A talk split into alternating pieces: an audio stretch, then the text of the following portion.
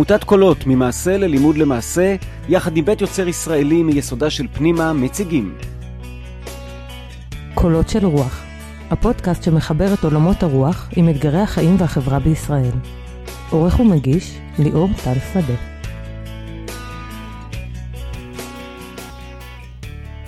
שלום לכם ולכן, קולות של רוח, אנחנו בפרק ה-85, הפודקאסט מבית עמותת קולות שבעונה הזו, ועוד מעט אני אצחק קצת על בעונה הזאת, אה, אה, הצטרפו אליו אה, בית יוצר ישראלי מיסודה של פנימה. ולמה אני צוחק על העונה הזאתי? כי כשהתחלנו את זה, אה, ידעתי שאני באופן אישי נמצא באיזה מצב של בין תפקידים, ולא ידעתי אם אני אוכל אה, להמשיך או לא אוכל להמשיך את כל הסיפור. אה, אז אני רוצה לשתף אתכן ואתכם אה, אחרי דרך ארוכה מאוד מאוד שעשינו ביחד, למי מכם שמאזין מההתחלה, אז בכלל, כן, אני חושב איך, איך אפשר אה, אה, להחזיק את כל ה-84 פרקים ועכשיו 85. אה, אז אה, הקולות של רוח בשבילי זה, זה באמת אה, חוויה אה, מופלאה ונהדרת של, אה, אה, של עשייה ושל יצירה אה, ושל דיאלוג בגלל כל כך הרבה תגובות שאני מקבל אחרי זה ושל היכרות עם אנשים וכו' וכו' וכו'. אה, אבל אה, אני התחלתי תפקיד חדש בחיי עכשיו של אה, מנכ"ל מקום שנקרא המכון הדמוקרטי, אני אספר לכם עליו אולי בפרק הבא, אה, ומנכ"ל שותף שם. אה, ובעקבות התפקיד החדש אה, שלקחתי, אני תראו, אני מתקשה להגיד את זה לעצמי, אבל אה, הפרק הבא בפודקאסט יהיה פרק אישי שאני אעשה אותו סולו, ובעצם יהיה הפרק האחרון, או לכל הפחות פרק אחרון לפני יציאה להפסקה, שאחריה יכול להיות שקולות של רוח יחזור באיזושהי תצורה אחרת, אולי מגיש אחר, אולי באיזושהי תצורה אחרת. יכול להיות שאני אפתח פודקאסט חדש במכון הדמוקרטי, ויכול להיות שלא זה ולא זה, אבל יש פה איזה רגע, יש פה איזה רגע אחרי באמת פרויקט שאני מרגיש שהוא... לי לפחות היה משמעותי מאוד מאוד, אז איפשהו בינואר אני אקליט את פרק הסיום או היציאה להפסקה. ובחודשים הקרובים כנראה שקולות של רוח לא ימשיך, אבל עכשיו אנחנו בפרק אחד לפני הפרק הזה, אז אנחנו עוד לא בכינורות שמנגנים ובפרידות סוחטות דמעות, אנחנו בפרק שהוא המשך של הסדרה שהתחלנו בפעם שעברה, שהיא הסדרה אחד העם פינת, זוכרים?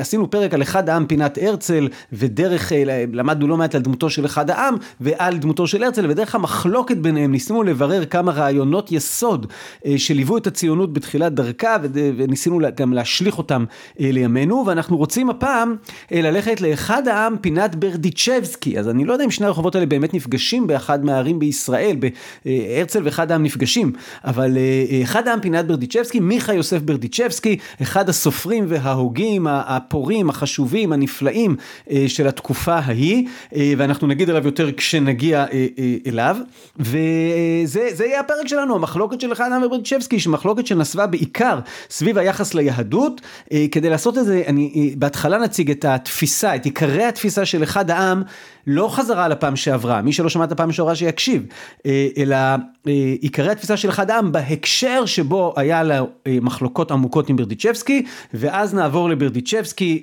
נלמד קצת את התפיסה שלו ואת המחלוקות שלו עם אחד העם, עכשיו זה לא רק מחלוקות תיאורטיות, אלא כמו בדוגמה של הרצל, זה קרה. בלייף, כאילו הם היו בהתכת... בהתכתבות, הם היו במחלוקות, הם הגיבו אחד לשני במאמרים שלהם.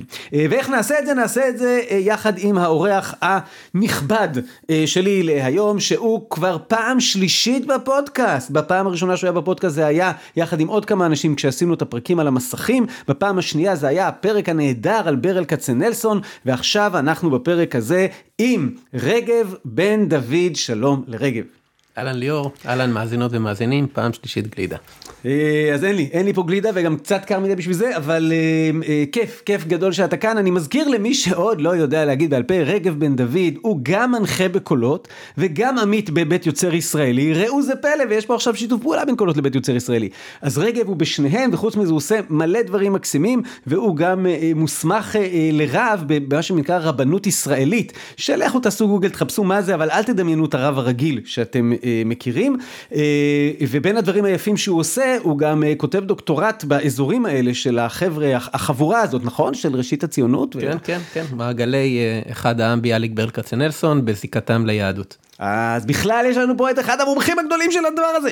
אמ, ובואו נתחיל לזרום וננסה להבין רגע את הבסיס של אחד העם אה, בתוך הסיפור הזה, וכמו שאמרתי קודם, מתוך אחד העם, אחרי שנחזיק איזה משהו בסיסי אצלו, נוכל להביא את ברדיצ'בסקי אה, ואת המחלוקות. אז אולי משהו נתחיל באיזה משהו על התפיסה ה- הלאומית של אחד העם, תפיסה שהיא אה, מזכירה משהו מהרומנטיקה דאז, שהיום אנחנו כבר קצת נזהרים מתפיסה מהסוג הזה בעקבות מה שקרה במאה ה-20, היא תפיסה שעם הוא כמעט כמו אורגניזם, זאת אומרת הרבה פעמים הוא מתאר, כאילו מתאר אדם, ואז הוא אומר ועכשיו אותו דבר בעם. אה, עם כאורגניזם שיש לו הוויה משלו, שכל אחד מחברי העם הוא מעין איבר אה, בתוכו, שכמו כל אורגניזם הוא רוצה לחיות, מאחר שהוא רוצה לחיות, אז הוא לא כמובן עסוק בשאלה למה להתקיים, אלא הטבע של האורגניזם, כמו שכל אחת ואחד מאיתנו ברובנו הגדול, רוב הזמן, לא שואלים את השאלה להיות או לא להיות, הנה השאלה. אנחנו חיים, ואנחנו גם רוצים להתקיים, ואחד הדברים שהכי דוחפים אותנו זה שיהיה לנו דור עתיד וכן הלאה. אז גם העם, אה, אותו דבר, נכון? אומרת, הוא... כן, המונח שאחד העם משתמש בו פה אה, זה חפץ הקיום הלאומי. ומכיוון שהוא מניח אה, את הקיום של חפץ הקיום הזה, באמצעותו הוא גם מסביר את הגלגולים של העם ממקום למקום. למשל, כשהעם איבד את אה, קיומו הטבעי על ארצו ומולדתו, אז הוא אומר, לבש חפץ הקיום של העם לבושה של הגלות, וככה ההתפתחות של התורה שבעל פה, ההלכה, ככלים שהעם פיתח לעצמו, מתוך עצמו, כדי לשרוד בתנאים לא טבעיים של פיזור בארבע כנפות תבל, זה תולדה של חפץ הקיום הלאומי. עכשיו אפשר מפה להגיד דברים שהם רדיקליים, אולי אחד מהם לא היה מנסח אותם בדיוק ככה, אבל לאיבר בגוף שלנו אין בכלל משמעות ואין בכלל חיים אם הוא לא מחובר לגוף שלנו.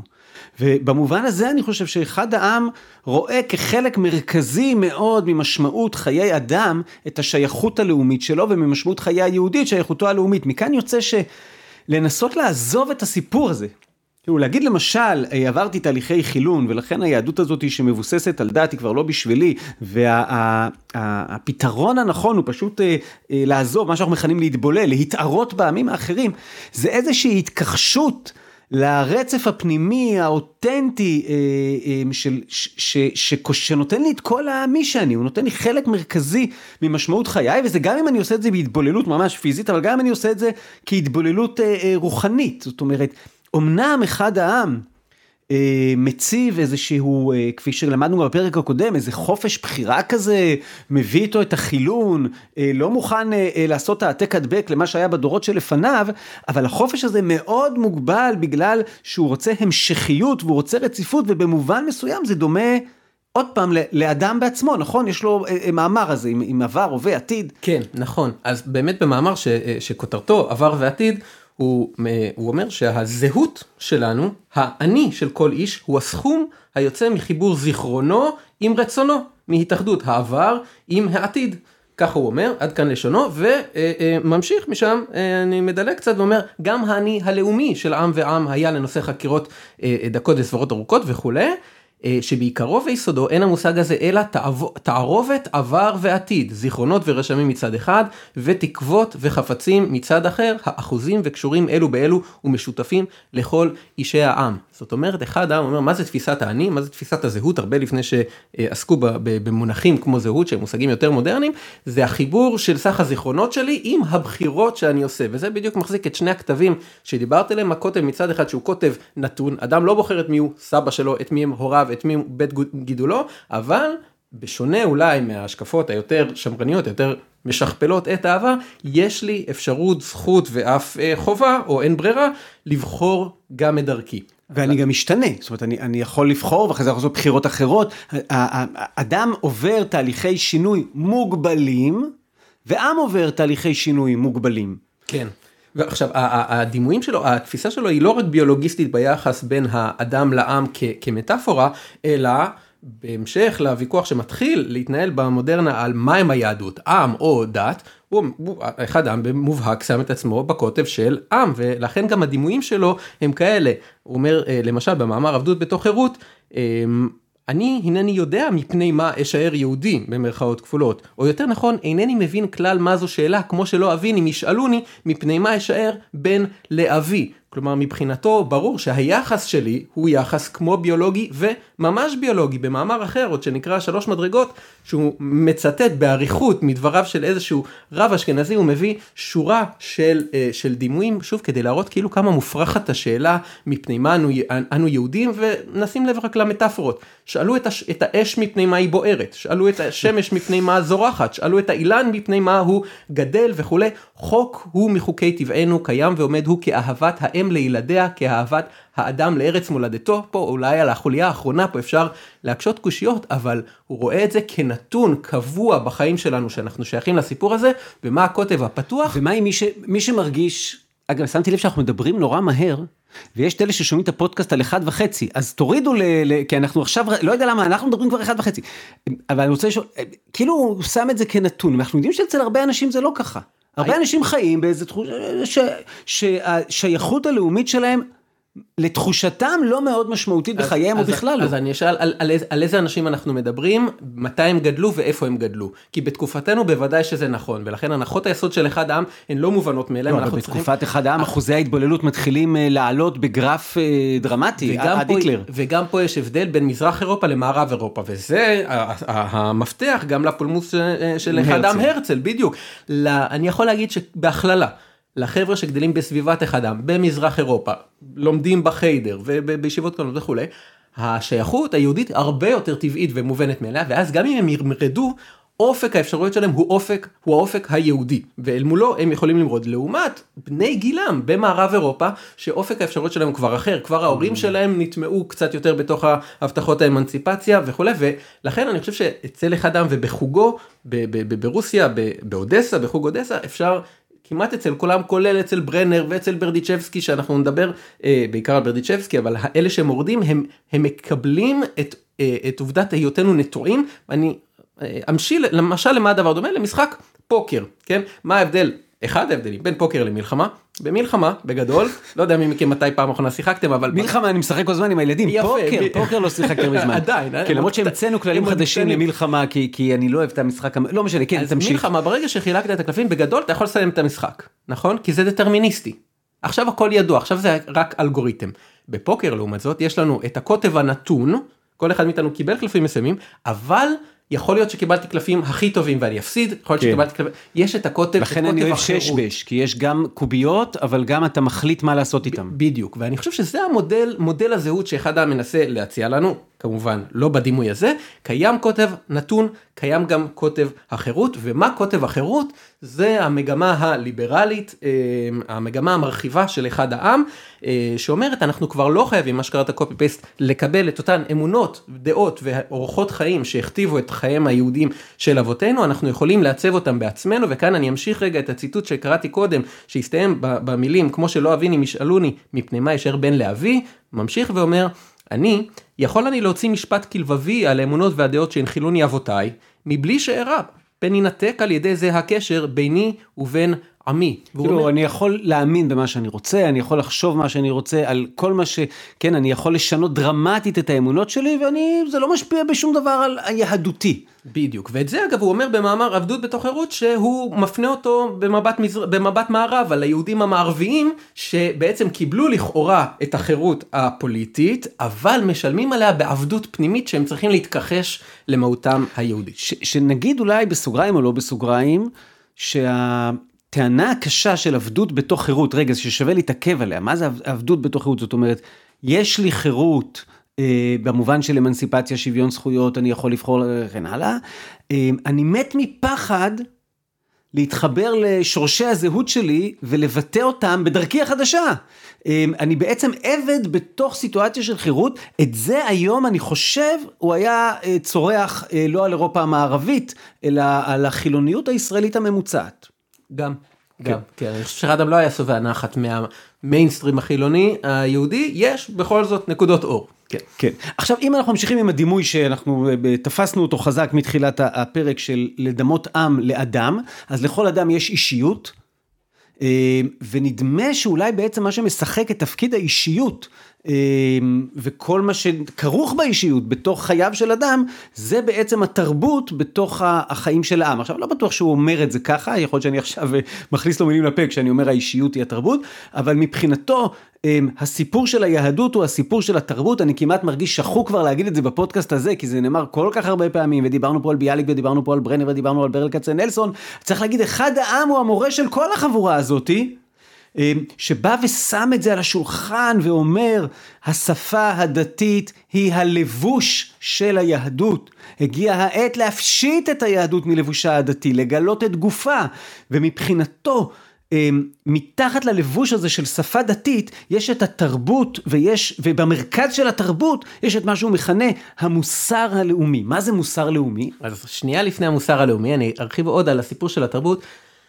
במאמר שנקרא תעודת השילוח, שאיתו הוא פותח את הגיליון הראשון של כתב העת השילוח שהוא מייסד, ואנחנו נחזור למאמר הזה עוד מעט בפולמוס הראשון שלו עם, עם ברדיצ'בסקי, הוא מדבר על מה הייעוד, כן, תעודת מלשון ייעוד, של הספרות העברית החדשה, ובין היתר, הוא אומר, על ידי הזכות הזו, להיחשב כחלק עצמי מעולמנו הפנימי, הוטלה על ספרותנו גם החובה ללמדנו דעת את העולם הפנימי הזה. ואני, מהלך התפתחותו של עמנו בכל הדורות, אופני התגלות רוחו בכל מקצועות החיים, מצבו הרוחני והגשמי בכל ארצות בזמן הזה וכולי וכולי, ואז הוא אומר, ולקרבנו ככה יותר ויותר אל התכלית הנרצה. לדעת את עצמנו, להבחין את חיינו ולכונן עתידותינו בתבונה. כלומר, הדרך שלי להפוך להיות אזרח אה, מלא ב, ב, ברפובליקה הזאת, שהיא העם שאליו אני צריך להיות, שאליו ממילא נולדתי, זה לרכוש את התרבות שלו על כל הגילויים האלה. לא דוגמות אמוניות, לא אורח חיים הלכתי, אבל כן להכיר את חייו של העם. השיחה של העם עם עצמו. כאילו לקחת בה חלק וליצור בתוכה גם מבחינתו, אבל אני עדיין לוקח חלק בתוך הדבר הזה. כן. ובמוקד, נכון, יש לו את המאמר החשוב, המוסר הלאומי, שזה קטע שבמוקד של התרבות הוא שם את המוסר. שמה, הרי מוסר לכאורה הוא לא לאומי, מוסר הוא לכאורה מושג אוניברסלי. אז בואו נעשה קצת סדר בזה. אז זה, זה כבר, אה, יש איתנו בראשם ברדיצ'בסקי, שזה כבר אחד העם המאוחר. אם אמרנו קודם שהמגמה הראשונית של אחד העם, מה שיחזקאל קופמן קורא משנה ראשונה של אחד העם, לישנה קמה של אחד העם, זה המגמה המרחיבה, שאומר אתה לא חייב לעשות XYZ כדי להיות יהודי, בעיקר במובן של אמונות ודעות והלכה. אה, ואחרי המשנה הראשונה הזו הלכו הצעירים, הלכו ברדיצ'בסקי וברנר וכולי, בגלגול נוסף שלו, אחד העם מתחיל לעשות את מה שאני חושב שאפשר לראות אותה כמגמה מצמצמת, שאומר בעצם כן יש תכנים מחייבים, כן יש תכנים מיוחסים, וזה המוסר הלאומי. עכשיו הוא אומר באמת, המוסר אה, הוא מתנסח בכל מקום ויש בו יסודות משותפים, אבל אם נסתכל על הקודים המוסריים של כל עם ועם, נראה שיש ביניהם הבדלים. הסדרי העדיפויות, האופן שבו מבטאים את הדברים האלה, מה, מה, מה חשוב יותר, מה, כאילו מה, מה מרכזי ומה פחות מרכזי, כאילו כל הדברים האלה. בדיוק, ש... והוא יטען שהדת אגב היא... היא עץ נפרד מהעץ של המוסר, זאת אומרת לכל מי שטוען שאם אלוהים מת אז אין מוסר, אחד העם אומר הענפים האלה הסתבכו אז קשה לנו לראות, אבל ביסודם זה שני עצים, עץ המוסר ועץ הדת, ויותר מזה, המוסר הוא זה שמקדים את הדת. הדת כל פעם כדי לא להיתפס כאנכרוניסטית היא, היא אה, אה, אה, מעכלת לתוכה את הציוויים המוסריים ומציגה אותם כפסגה, כפסגה מוסרית, וזה יוצא לתועלת המוסר, כי אנשים יותר מהר מצייתים לדת מאשר למוסר, לכן mm. הקדמה המוסרית, כן, הדת בשירות המוסר, כאילו. בדיוק, כאילו. אבל אז קורה משהו, הדת מטבעה היא יותר איטית, המוסר מתקדם, ואז נהיה דיסוננס, ואז מתחילות להיות כל מיני ביקורות. בשם המוסר על הדת, ואז הוא אומר בשלב מסוים הדת תתעדכן. ואז כשהוא בא להגיד אוקיי, בסדר, בנינו את המבנה הרעיוני, מה הסיפור של המוסר הלאומי שלנו? צדק. העדפת הרוח על הכוח והחתירה לצדק הוא גם אומר את זה במאמר הגדול שלו על משה, אה, והוא גם אומר את זה בהרבה, באותו מאמר, המוסר הלאומי. כן, וגם קצת שם את זה על הנביאים. כן, הנביאים הם פסגת ההגשמה של הדבר הזה, ובאותו מאמר הוא גם מבקר די חריפות אה, אה, שני מחזה של הרצל ומחזה של נורדאו, שבשניהם יש אלמנט של דו-קרב, אלמנט של, של, של גבריות אירופאית, של רומנטיקה, ואחד אומר, הם לא יודעים מה זה להיות יהודים. הם שכחו מה זה להיות יהודים, לא ככה נראה המוסר הלאומי שלנו. אגב, באותו מאמר המוסר הלאומי, הוא אומר, הוא אומר דבר מעניין שמצאתי ב, בשיחות שעושה סדר לאנשים. הוא אומר, אני רואה מול העיניים שלוש קבוצות, הוא קורא לזה שלוש מפלגות. קבוצה אחת היא הקבוצה ש, של החבר'ה הדתיים שאומרים, הסיפור של היהדות זה שהיהדות היא דת. אמ, וישראל, אף על פי שחטא ישראל הוא, ולכן גם מי שחוטא הוא עדיין בפנים וכן הלאה, אבל זה, זה הסיפור, ולכן היהודי האותנטי צריך לשמור על הדבר הזה ולהישאר אמ, כפוף לאותה דת. אומר, מפלגה שנייה שהיא אה, לא קטנה, וגם במציאות הישראלית היא לא קטנה, היא מפלגה של אלה שאומרים, אני כבר לא רוצה. זה כבר לא העניין שלי, אני כבר לא בא... אני, הסיפור הדתי, או שאני לא מאמין בזה, או שזה כרגע לא מספיק מדבר אליי, או שנמאס לי מהאופן שבו זה... לא משנה למה, אבל אני לא רוצה. זה, אלה, אלה כבר לא החיים שלי. אבל גם לא מרגישים שהם כן רוצים איזשהו קשר לעבר הזה, הם כן רוצים לבטא את זהותם הזאת. אז מה הם עושים? הם בגדול, הם מתרחקים מהדת, אבל בכל מיני סיטואציות, אני יודע, בר מצווה, בת מצווה, ברית מילה, חתונה, לוויה, אה, איזה יום כיפור קצת, אה, טיפלה של פסח, כאילו בכל מיני סיטואציות הם עדיין שומרים על משהו. עכשיו מה אומר? הוא אומר, הוא אומר תשימו לב ששתי המפלגות הללו, שתי הקבוצות הללו, בעצם במהות הפילוסופית מסכימות. עבור שתיהן היהדות היא דת, אלא זה אומר, זה חשוב מאוד, אני אמשיך לקיים את זה, וזה אומר, זה לא כזה חשוב, אני אעשה את זה בשוליים. אבל שתיהן מסכימות, ואז הוא אומר, יש קבוצה שלישית, שזאת הקבוצה שלו. קבוצה השלישית עושה מהפכה, היא אומרת, חבר'ה, טעיתם בבסיס, היהדות היא לא דת. היהדות היא התרבות של העם היהודי, ומאחר והיא התרבות של העם היהודי, ואז שלוש נקודות, מפה, מפה כאילו הכל uh, מתחיל. ונגיד שבתוך התרבות הזאת, אמרנו במרכז יש מוסר, אבל יש גם עוד הרבה דברים, כן? זה קשר לארץ ישראל, וזה החייאת העברית, שהוא אחד מהאנשים הכי חשובים בתחום הזה, והקשר למאורות היסטוריים מסוימים, ולכל הקורפוס של הכתיבה היהודית, ולכל הספרות העברית, ולאיך חוגגים את הטבע, ועל החגים, ועל השבת, וריטואלים, והקשר למקרא, והקשר למשנה, והקשר לגמרא, וכן הלאה. זאת אומרת, יש שם איזה... אה, אגב, מעניין הוא גם כמו ביאליק, יותר נכון ביאליק כמותו, נתן מקום מאוד מרכזי לשבת בתוך, בתוך הסיפור mm. הזה. אוקיי, יהדות כתרבות הבנו, אני אשתדל מאוד לא לחפור לכם על זה יותר, בגלל שעשינו את זה הרבה. אז אולי נעשה פה איזשהו טוויסט, אמ, בתוך הדיון שלו על הקבוצה השלישית הזאת, הוא אומר, כן, הקבוצה הזאת, אה, הם מבינים שאומנם יש רוח לאומי לישראל שאינו מוגבל באמונות דתיות בלבד. זה ציטוט כבר, כן, נכון? כן, כן, quote unquote, וממילא יש גם חובות לאומיות רוחניות החלות על, על הכל, מאמינים ובלתי מאמינים יחדיו. כלומר, שימו לב להתחלה של, אם תרצו, הלכה חילונית, או חובות, חובות. מוסריות. אה, אה, חילוניות, אבל גם המפלגה הזו, כשהיא עוברת מן ההלכה אל המייסה, תבוא במבוכה ולא תדע להגיד ברור מהן החובות הלאומיות שאינן תלויות באמונה דתית. והוא אומר פה באמת דברים נפלאים על ה... אולי אפשר להגיד שיש פה איזשהו טיפוס דתי, טיפוס הלכתי שיש לו אה, אה, אקס מיתולוגי של, ה, של ההלכה או של החובות שהוא, שהוא מחפש לו אה, תצורה חדשה, ואז זו שאלה טובה אם אנחנו שם או לא, אבל עוד אבל משפט הוא, אחד. הוא שם נגיד רגע פה את ה... את אחד האתגרים הכי משמעותיים, שאחרי זה ביאליק מפתח בהלכה והגדה מאוד חזק, הוא אומר, אני מניח שיש איזה שהם דברים שכולנו צריכים לראות אותם כחובות. בואו נתחיל להתווכח מה הם החובות שלי מתוקף היותי חלק מהעם היהודי. אז אפשר להתווכח, אבל, אבל עצם הנחת היסוד ש... הלאומיות שלי מחייבת אותי בכל מיני דברים שהם לא רק אה, לתרום לקונגרס הציוני, וואחד כן. הנחת יסוד. וזה לא רק יהודים של שבת או של, של ראש השנה ויום כיפור, ששאר השנה אני לא מרגיש את היהדות. הוא אומר, גם הוא הלאומי הפשוט הזה, מרגיש צורך לחבר את לאומיותו עם החיים המעשיים. לדעת בעצמו זה ציטוט כמובן לדעת אה, בעצמו שיש לו בחייו חובות מיוחדות אשר עליו למלאותן באמונה. אה, ואז הוא, הוא, הוא רוצה עוד באופן שירגיש האדם את מציאותו בכל עת, בקביעות ולא באקראי, וימצא בו מורה דרך בכל ענייני החיים. צריכה היא, הכוונה ללאומיות, להקיף גם חיי האיש הפרטי הפשוט, שלא זכה להיות סופר או מחנך או עסקן, כלומר, לא רק מישהו כמו ליאור, שזה העיסוק המרכזי שלו, אלא גם יהודים אה, מן השורה, אה, גם האיש הפשוט ולהיות לו לקו המידה בכל אשר הוא עושה, עד שידע וירגיש תמיד. כי הלאומיות אינה שעשועים לשעות הפנאי, כי אם תורת חיים, אשר חובה עליו לכותבה על ליבו ולחיות בה בפועל. ופה אני רוצה להגיד, סוף ציטוט, אני רוצה להגיד שאני חושב שבמידה רבה, החיים בישראל, שזה כמובן מציאות שהוא לא הכיר, הוא עלה לישראל רק ביחסית בערוב ימיו, אולי, אולי נותנת לנו את זה, שאנחנו הולכים פה מוקפים בשמות של רחובות, שכמו שאומרת רות קלדרון, מתקשרים לנו לשיעורי ההיסטוריה והספרות. מדברים אה, עברית, אה, חיים לוח שנה עברי בחוק. בדיוק, בדיוק. אז אני חושב שיש לנו כאן את הפוטנציאל לזה. לא בטוח שאנחנו במודעות שלנו מפרשים את זה ככה. אני חושב שכשאנחנו חווים את זה כישראליות, אז אנחנו עוד לא מגשימים את המגע הרציף הזה. אם אנחנו, ככל שאנחנו מפרשים, מפרשים את הישראליות שלנו כיהדות, אז או אז אנחנו באמת חוב, חווים את, ה, את האווירה היהודית הזאת שעוטפת אותנו ונוגעת בכל, אה, בכל שטח הפנים. עכשיו יבוא מישהו ויגיד לו, אבל, אבל אחד העם אחי, כאילו, תחיל רבאק, אתה הרי לא מאמין בכל הסיפורים האלה שכתובים בתורה. אה, ולמשל הייתה את השאלה כאילו הדרמטית, תגיד, משה, ההוא המשה רבנו הזה, הוא היה או לא היה?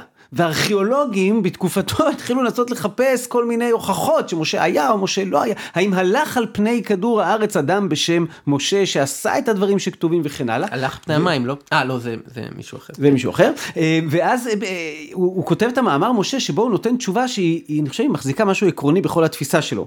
אה, אני אקריא רגע קטע, אם באמת היה איש משה במציאות, אם באמת חי ופעל באופן מתאים למה שמקובל באומתנו, אם באמת היה הוא מושיעם של ישראל ונותן לתורה הזאת בצורה שנשתמרה ביד בידינו וכדומה מן השאלות. אלא, שימו לב, מבטל אני בליבי כל אלה בבת אחת, בתשובה פשוטה וקצרה. זה משה האיש הקדמון שאתם מבקשים לברר מציאותו ומהותו, אינו עניין אלא למלומדים שכמותכם. אבל אנו, יש לנו משה אחר, משה שלנו, זה שצורתו קבועה בלב עמנו מדור דור. והשפעתו על חיינו הלאומיים לא פסקה מימי קדם ועד עתה. ומציאותו ההיסטורית של משה זה אינה תלויה כלל בחקירותיהם, כי אף אם הייתם מצליחים להראות בבירור גמור שמשה האיש לא היה כלל, או שלא כך היה, לא ייגרע על ידי זה מאומה ממציאותו ההיסטורית של משה האידיאל. זה שהלך לפנינו לא רק 40 שנה במדבר סיני, אלא אלפי שנה בכל המדברות שהתהלכנו בהם ממצרים ועד הנה. וכשם שמציאותו של משה זה אינה מוטלת בספק אצלי, כך גם מהותו ברורה לי, ואינה עלולה להשתנות על ידי שום מציאה ארכיאולוגית. וכך אני אומר, הרי האידיאל הזה נוצר ברוח עמנו, והיוצר בצלמו יוצר. אז זה טקסט יפהפה, שאחד העם אומר, חברים, זה לא משנה מה קרה לפני שלושת אלפים, ארבעת אלפים שנה. מה שמשנה זה מה הסיפור שהעם הזה חי, מה האידיאל שהלך לפניו, מה זה העמוד האש הזה. ועכשיו קחו את כל מה שאמרתי על משה, ותגידו על אלוהים.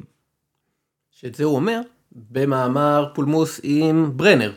כן, כשברנר במסגרת ה, מה שקראו מאורע ברנר סביב 1910-1911, אה, זה לא נושא הפרק שלנו אז לא נרחיב על זה רק נגיד שברנר אה, מביע במאמר בהפועל הצעיר דעות שנחשבות כדי כופרניות ואפילו קצת אה, השם ירחם סימפטיות כלפי הנצרות אה, וזה מעורר פולמוס גדול שאחד... תקשיבו לפרק על ברנר אנחנו מדברים על זה שם על המאמר על חזיון השמד. בדיוק.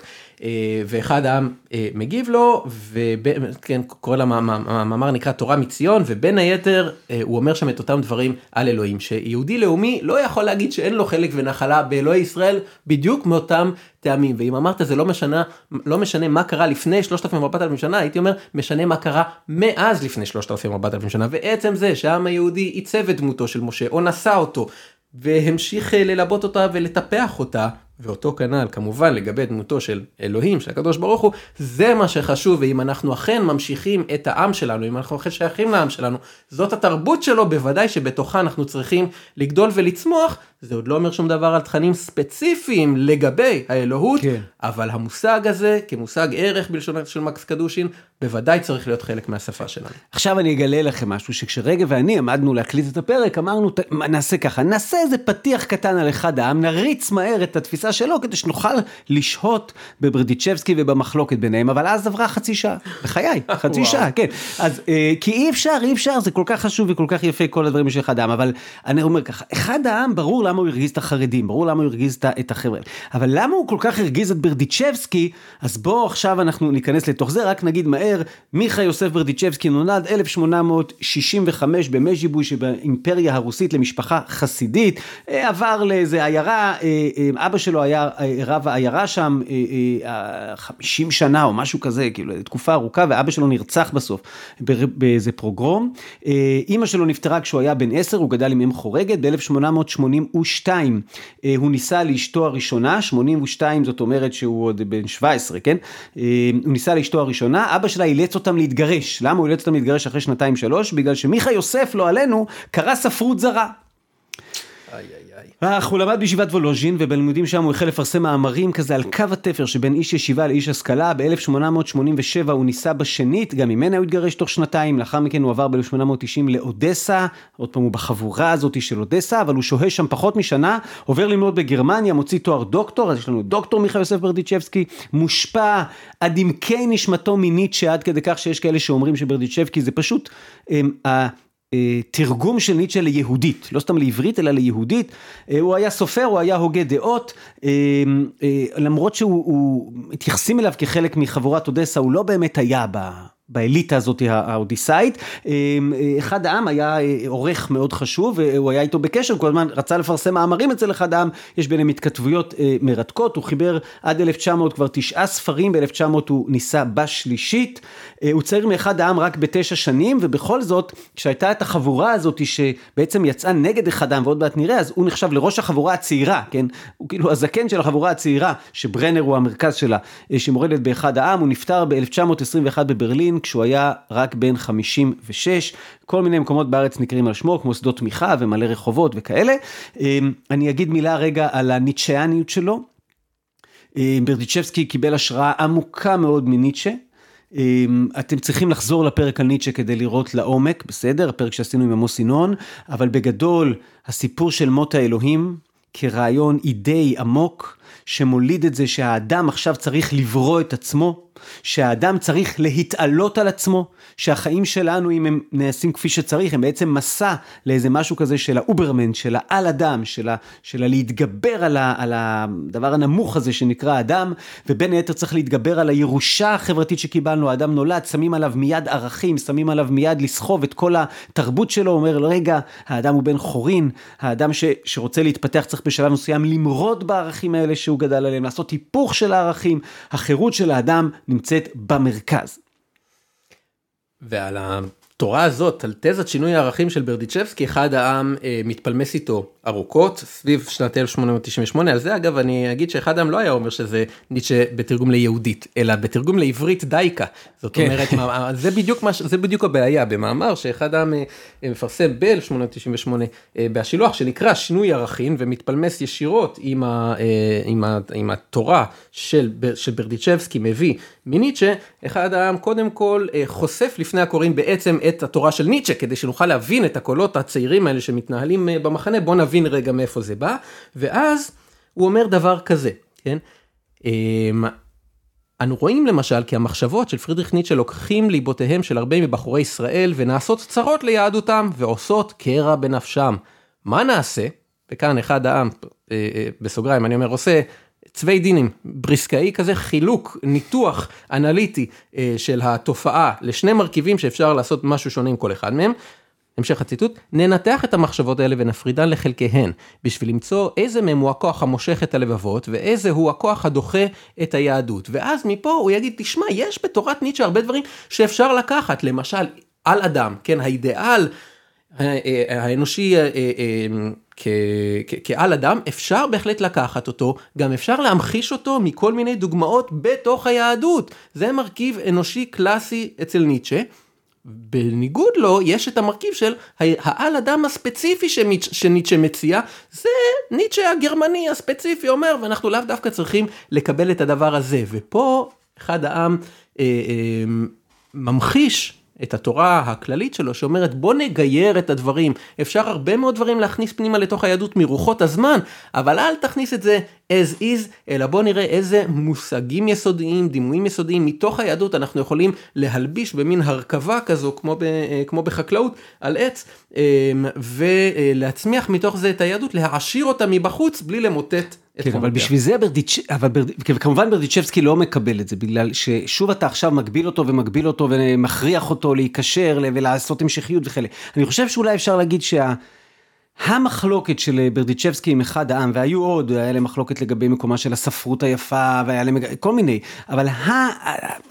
אני לא יודע, המהות של הדבר שבו הם לא הסכימו, זה שאחד העם, כפי שראינו, רוצה המשכיות של המסורת, יחד עם איזה שהם אה, אה, טיבולים של חירות, כן? אה, ברדיצ'בסקי לא מקבל את זה כעיקרון. כן? זה לא קודם כל יהדות ואחרי זה יהודים, זה קודם כל יהודים ואחרי זה יהדות, עוד מעט נראה אולי כמה ציטוטים, ובתוך זה ברדיצ'בסקי אומר לו בכלל הסיפור שאתה טוען, שקיים כזה דבר מוסר לאומי, שקיים כזה דבר שנקרא תוכן יהודי, הוא בעצמו סוג של שקר. כאילו אתה יכול למצוא בתוך היהדות כל כך הרבה גוונים, כל כך הרבה דברים, ש, שאיך אתה בכלל יכול להגיד את זה. אני רגע, טיפונת ציטוטים על, על הדבר הזה, כן? אה, ברדיצ'בסקי כותב לו ככה. אם יכול אנוכי להוציא משפט כלבבי על האמונות והדעות שהנחילו אותי אבותיי, שזה ממש אה, מה שאתה הקראת לנו בתחילת הפרק, ציטוט של אחד העם מתוך המאמר שלו, עבדות בתוך חירות. עבדות בתוך חירות. אומר, אם אני יכול לעשות את זה, אני חוזר לצטט, הלא גם רשות בידי להוציא משפט על הערכים האלה. או לא גם לפוסלם לגמרי, מבלי הינתק על ידי זה כל קשר ביני ובין עמי. הנה לאחד העם מן יהדות מופשטת ומן ישראליות ידועה, ואנחנו רק עיוורים סתם אנו, עיוורים בכל הדעות שנסגל לנו, ובכל המחשבות שנחשוב. אתם מאיימים עלינו לאמור, השקפותינו לא תתאחדנה עם היהדות לעולם. אבל זאתי השאלה, מהי היהדות? מהי היהדות המשותפת והנצחית? שואלים אנו לאמור, האם זאתי תורת היהדות שאדם צריך להתבייש באהבתו את שונאיו, דברי יואב בן צרויה לדוד? או זו של תורה שבעל פה חייב אדם להיות מן הנעלבים ואינם עולבים? הזאתי אותה היהדות שתלמד אותנו לאמור פת במלח תאכל? או זו שאמרה עתיד אדם לתת דין וחשבון על כל מה שראה בעיניו ולא נהנה? או במילים אחרות, ברדיצ'בסקי אומר לו תקשיב קודם כל היהדות כולה תפיסות שונות מחלוקות שונות. הניסיון לייצר מוסר לאומי זה שקר זה הניסיון בעצם להגיד את מה שאתה חושב ולהפוך אותו למוסר לאומי. וגם אם יש דברים שבהם ביהדות לא תמצא מחלוקות מה שכמעט אין אז אני רוצה להגיד לך הקשר שלי עם העם שלי לא תלוי בדעות שלי, הוא לא תלוי במוסר שלי, הוא לא תלוי בצורת ההתנהגות שלי, והוא בכוונה משנה מיהודים לעברים, כן? עברים כמובן עם ב', כן? אמ, כי הוא אומר, זהו, צריך להחליט, או שאנחנו נהיה אה, היהודים האחרונים, או שנהיה העברים הראשונים, כן? אה, הוא אומר, אני עוד אקרא, לנו אומרים, שמרו את היהדות, ואנחנו אומרים, יהודים אנו ותו לא. אתם בחרתם לכם יהדות נאה וחסודה שרק בשכרה אנו קיימים, ורק בעבורה יש לנו רשות להתקיים. ולנו אין צורך בקיום כזה, שניתן לנו זכות הקיום רק כדי למצוא שיטה נעלה בתורה ובחיים. ועכשיו, המשפטים של ברדיצ'בסקי. עם ישראל הוא מאורע בפועל, ולא חשבונו של עולם קבוע ומוגבל. עם אנו, וגם חשבנו כך וכך. אבל לא רק בשביל שחשבנו כך וכך. לא יהדות מופשטת תהיה לנו לנר, יהדות זו או אחרת. עיוורים אנו, ואת ליבנו נעבוד. מהמם. כן. מהמם.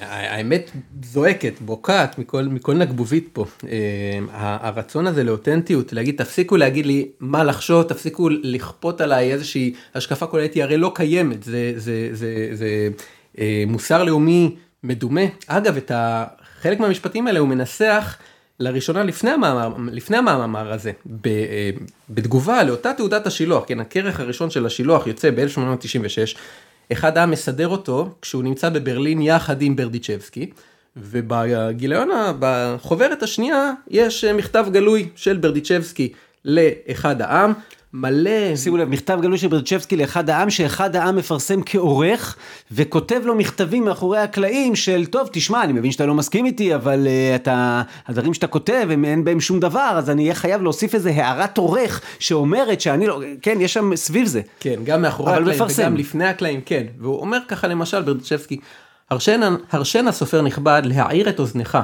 שכשאני לעצמי אינני רואה באותו היסוד שהנחת מירכאות כפולות, דהיינו להעמיד את הצרכים הרוחניים של ספרותנו האיטית רק על היהדות, ועל מה שנוגע ומתייחס אל היהדות כהן הטיה למשעול צר שלא פיללתי לראות כך אחרי המבט הרחב המצוי אצלך מתמול שלשום. כלומר ברדיצ'בסקי מקשה על אחד העם מאחד העם. אתה זה שאמרת לנו כך וכך, איך עכשיו אתה אומר כך וכך, וזה באמת הפולמוס הראשון שלהם, מה צריכים להיות תחומי העיסוק של השילוח, וברדיצ'בסקי יחד עם עוד חברים שלו, ישוע טעון ומרדכי ארנפרייז, אה, אה, יוצאים נגד ההגבלה שאחד העם אומר זה רק ספרות שנוגעת ליהדות, לא צריך ספרות יפה מה, מהעולם, זה לא חלק ממה שדרוש לנו, והם אומרים אנחנו חייבים את זה, אנחנו צריכים את זה בשביל, ה, אה, בשביל הצרכים הרוחניים שלנו, ובין היתר, פה הנה אומר ברדיצ'בסקי, ואנחנו הלא זאת מטרת עבודתנו שאני, שהיו נהיה לעם, לאנשים שרגש לאומי כללי ונחלה היסטורית גדולה מאגדים אותם, לא רק איזה חשבונו של עולם קבוע ומוגבל, וכאן uh, מתפתחים אצל, uh, אצל ברדיצ'בסקי הרעיונות האלה. בהרבה מובנים, קודם כל, זה מקסים לשים רגע את המחלוקת הזאת כמו שצריך, ולתת לברדיצ'בסקי את המקום שלו. אה, ובהרבה מובנים, אה, התפיסה הזאת היא תפיסה שבאה ואומרת, אני פשוט, אני פשוט אומר לך שהאדם קודם למחשבה. אה, העם הריאלי, החי, קודם לכל התכנים שאתם רוצים. זה נורא מזכיר למי שמכיר את סארטר, אה, שהקיום קודם למהות. אז בהרבה מובנים יש פה תפיסה אקזיסטנציאליסטית, כן? שאומרת, הנה הוא גם ממש, אני אצטט, הוא אומר, אני מרגיש שתחיית ישראל תלויה בהכרעת הכף, בין מה למה? משפט הבכורה ליהודים על היהדות. האדם החי קודם לנחלת אבותיו.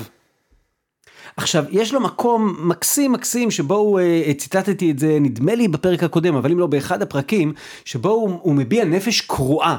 הוא אומר, רגע, אם אני עכשיו אה, אעבור על משהו שסבא שלי הסכים למות בשבילו, או שמישהו באמת מת בשבילו, אז אני מרגיש שדמותו של הקדוש הזה רצוצה, מעוכה, מטפחת על פניי, אני מרגיש כאילו אני עושה דבר איום ונורא. אבל אם אני לא אעבור על הדבר הזה, אם אני עכשיו, אז אני מרגיש שהילד שלי והנכד שלי, אני בוגד בהם, ו- ואני... והקרע הזה הוא קרע עצום, שאולי קרע שצריך לדבר עליו יותר במציאות הזאת, או להרגיש אותו יותר, עזוב לדבר עליו יותר, פשוט שנרגיש את הקרע זה כבר חצי מהעבודה. ואצל ברדיצ'בסקי הוא לא מוכן ללכת לכיוונים האלה שקצת טיפחנו בפודקאסט, למרות שנתנו את הפרק של ברנר, אבל אה, הכיוונים האלה של אחד העם, של אחרי זה ביאליק, של אחרי זה ברל כצנלסון, של החבורה הזאת של יהדות כתרבות, זה לא שהוא רוצה שעכשיו, כן, אני מבין שברדיצ'בסקי היה תלמיד חכם גדול, הוא לא רוצה עכשיו איזה בורות גדולה. אמ, אבל הוא, הוא לא מוכן להיות כפוף, הנה הוא למשל הוא כותב ככה. יש אשר הקניינים הישנים מעשירים אותנו וממלאים את רוחנו. ויש אשר הפסדם מרובה מסחרם בעשותם חיץ בינינו ובין הטבע. בסוגריים, הסיפור של הקשר בדיצ'בסקי טבע זה, זה פרק בפני עצמו. חלק מהרומנטיקה, כן. כן. סבל ירושתנו העתיקה מכביד עלינו. ועולו קשה. זאת הוא גם אומר לנו שלפעמים באמת צריך להבין שהדברים שאנחנו סוחבים על גבינו מההיסטוריה דווקא מעשירים אותנו, נותנים לנו איזה השראה. אבל גם צריך לדעת שלפעמים הדבר הזה מכביד עלינו ואנחנו צריכים להיות אנשים חופשיים. כשהוא אומר את זה, כן, שהקניינים הישנים עושים חיץ בינינו ובין הטבע, מסתכל ברדישבסקי החוצה, אומר, אני רוצה לשיר שיר הלל לטבע. ואתם אומרים לי, תעשה את זה כמדרש על שיר השירים. תנסח את זה במושגים המסורתיים. אני אומר, לא רוצה. אני רוצה להיות אותנטי, אני מול הטבע, להיות חופשי, עם מילים משלי, לא רק המילים הישנות. הנה ניקח דוגמה.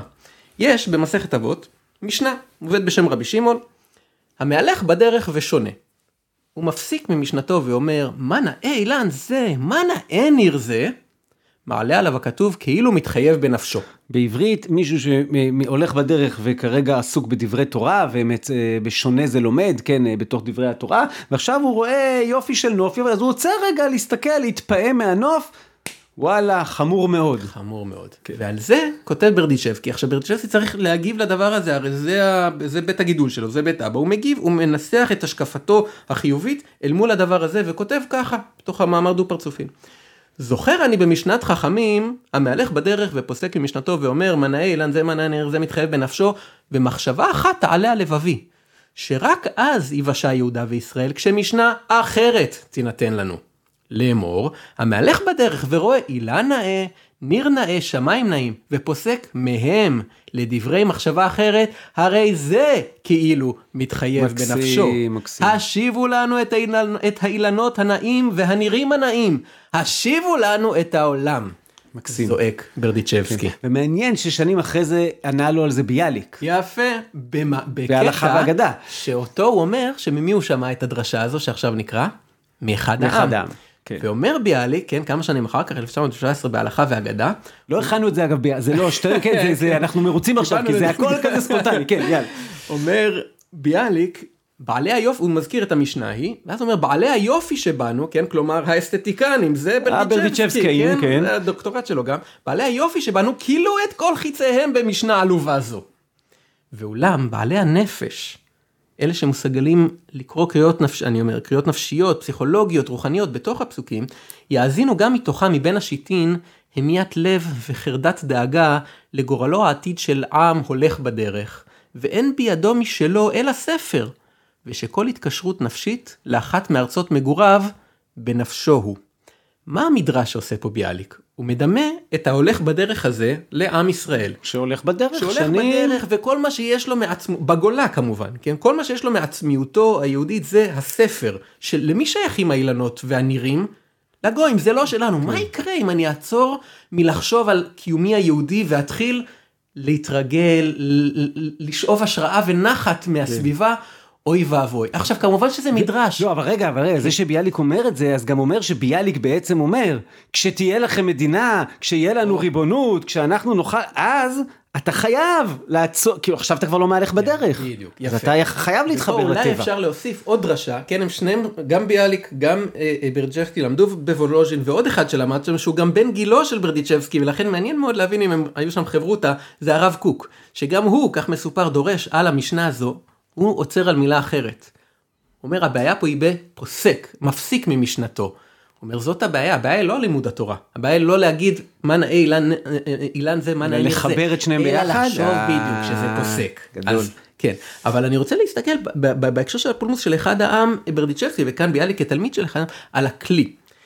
ברדיצ'בסקי אומר תנו לנו משנה אחרת זה לא מתאים תזרקו את זה לפח תביאו אחרת וביאליק אומר לא מתאים לי הפשט אבל כדרכם של חז"ל אני לא נדרוש. פורש אני מפרש. יפה. וכולנו חיים חברים בין ברדיצ'בסקי לבין אחד העם.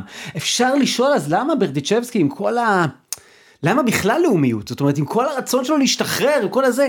אמ, וזאת שאלה, זאת שאלה די חזקה על ברדיצ'בסקי. ברדיצ'בסקי חשב שקודם כל טכנית עם שלם לא יצליח אמ, להתבולל ולהיעלם, אבל זה לא רק זה, אלא יש איזה, הוא הרגיש איזה אחריות עמוקה למעגל הזה שנקרא לאום. והוא גם הרגיש שיש בכל זאת איזו ירושה תרבותית ש... שכמעט נמצאת בדם שלנו, כן? עכשיו, הוא אומר, אני צריך לעבוד עם הירושה הזאתי, ואני לא יכול להיות כפוף לה, אני לא יכול אה, להיות, אמ, אמ, אה, שהיא תהיה הכבלים שלי, שהיא תהיה האזיקים שלי, אבל הוא לא מתכחש לירושה הזאת. זאת אומרת, אני חושב גם ברדישבסקי לא ציפה לאיזה, אה, חבר'ה די, כדי שיגדל פה דור חדש, בואו תגדלו אותם בורים, ואל תלמדו אותם שום דבר מההיסטוריה, כן, זה לא הסיפור שלו. אבל המחלוקת העמוקה כל כך של החבר'ה האלה, ברדיצ'בסקי, ברנר וחבריהם, שיחסית ניצחו בוויכוח, צריך להגיד. או. יחסית. לא יודע אם אה, הם אה, אגב, כן אבל אה, כן, לא, בוודאי אחד. העם לא ניצח. כן. כן. אולי ניתן לסכם ולהגיד ככה, שאחד העם יש לו, הוא מביא איתו תפיסה מהותנית של יהדות. אומרת, להיות יהודי יש לזה תוכן בילד אין שלא אני המצאתי אותו, אלא שהוא הוא, הוא בא עם ההיסטוריה. וברדיצ'בסקי לא מוכן לקבל את התפיסה המהותנית הזאת, הוא יותר הולך לכיוונים האקזיסטנציאליסטים הניטשיאנים שאומר, לא, לא, אתה, אתה עכשיו תחליט מה זה אומר להיות יהודי בדור הזה. הייתי טיפה מסייג ואומר שאחד העם לא הולך עם תפיסה מהותנית עד הסוף בוא נגיד ככה משנה ראשונה של אחד העם אחד העם המוקדם בוודאי אה, אה, שוב מניח שעצם קיומנו הראשוני הוא נתון התכנים הספציפיים הם פתוחים מאוד אחר כך אולי הוא טיפה אה, הוא טיפה מצמצם ואני רוצה אולי ללמד זכות. על למה הוא מצמצם כן כי יש פולמוס האם אחד העם מתחרט כמו שאומר אה, על- עליו ברנר אה, ויכול להיות זו בהחלט בהחלט יכול להיות אבל עוד, עוד, עוד אפשרות על זה. המ- המוסר הלאומי והכיוון השני הזה של אחד העם קורה סביב 1908. 1908 זה גם שנים של הפולמוס שלו, עם, סליחה 1898. גם עצם, אה, גם זה עיצומו של הפולמוס שלו עם ברדיצ'בסקי, אבל גם עוד משהו שאין עליו הרבה תשומת לב במחקר ומתחבר לפרק הקודם שעשיתם כאן. וזה העלייה על הבמה של הציונות המדינית של הרצל ונורדאו. ואחד העם מלכתחילה מהמגמה ה- הליברלית המרחיבה, פתאום רואה א' את הצעירים שמרחיבים מדי, ופתאום את הרצל ונורדאו שבאים בלי הרבה תוכן יהודי. ואל מול שני האיומים האלה, אחד העם, אני חושב, מרגיש צורך להגיד, רגע, רגע, רגע, בכל זאת צריך שיהיה פה איזשהו אה, אה, עובי ובשר אה, יהודי. ועוד משהו, יש לו מאמר נהדר שנקרא לתולדות החיוב והשלילה, שהוא אומר שם שכל חיוב, כל הצעה חיובית שאנחנו מביאים, ממילא מגלמת בתוכה איזושהי שלילה. אבל הצעה שלילית בלבד, אין בה, היא לא יכולה להכחיד את הקיים הקודם. אנחנו רוצים להכחיד את הקיים הקודם, אנחנו חייבים לעשות את זה עם הצעה פוזיטיבית. ואני חושב שזה אולי איזושהי תובנה של אחד העם, שאולי עוד לא לגמרי נס לך. תודה רבה רגב בן דוד. תודה רבה ליאור טל שדה ולמאזינות ולמאזינים. אמ, חברים, סיימנו בעצם, אמ, די, זה, לא יודע, יש פה משהו מרגש. אה, סיימנו את הפרק הזה, אנחנו כנראה בפעם הבאה קצת נתייחס לאחד העם, אני עוד לא יודע על מה יהיה הפרק, אבל קצת גם נזנח אותו. אה, כי הפרק הבא יהיה קצת פרק, אני לא יודע מה יהיה בו, אבל הוא יהיה אה, קצת יותר אישי, כדי להגיד תודה ולהגיד שלום. כי קולות של רוח תצא להפסקה ארוכה או תסתיים, אני עוד לא יודע. יכול להיות גם, אגב, יש איזה דיבור, יכול להיות ש, שיהיה מישהו אחר שיגיש במקומי את קולות של רוח, ואז, אה, אז מה שנקרא, תישארו אה, בעניינים, אה, ויכול להיות גם שבסוף יהיה איזה משהו עם המכון הדמוקרטי ונחזור עוד איזה חודשיים. אבל אה, אה, בכל מקרה, אה, לשם זה הולך. אז אה, תודה רבה עוד פעם רגב מבית יוצר ישראלי וקולות, אה, ואנחנו נתראה בפרק הבא, אה, הפרק שאחריו נצא להפסקה ארוכה. אז תודה לכם ולכם ולהתראות.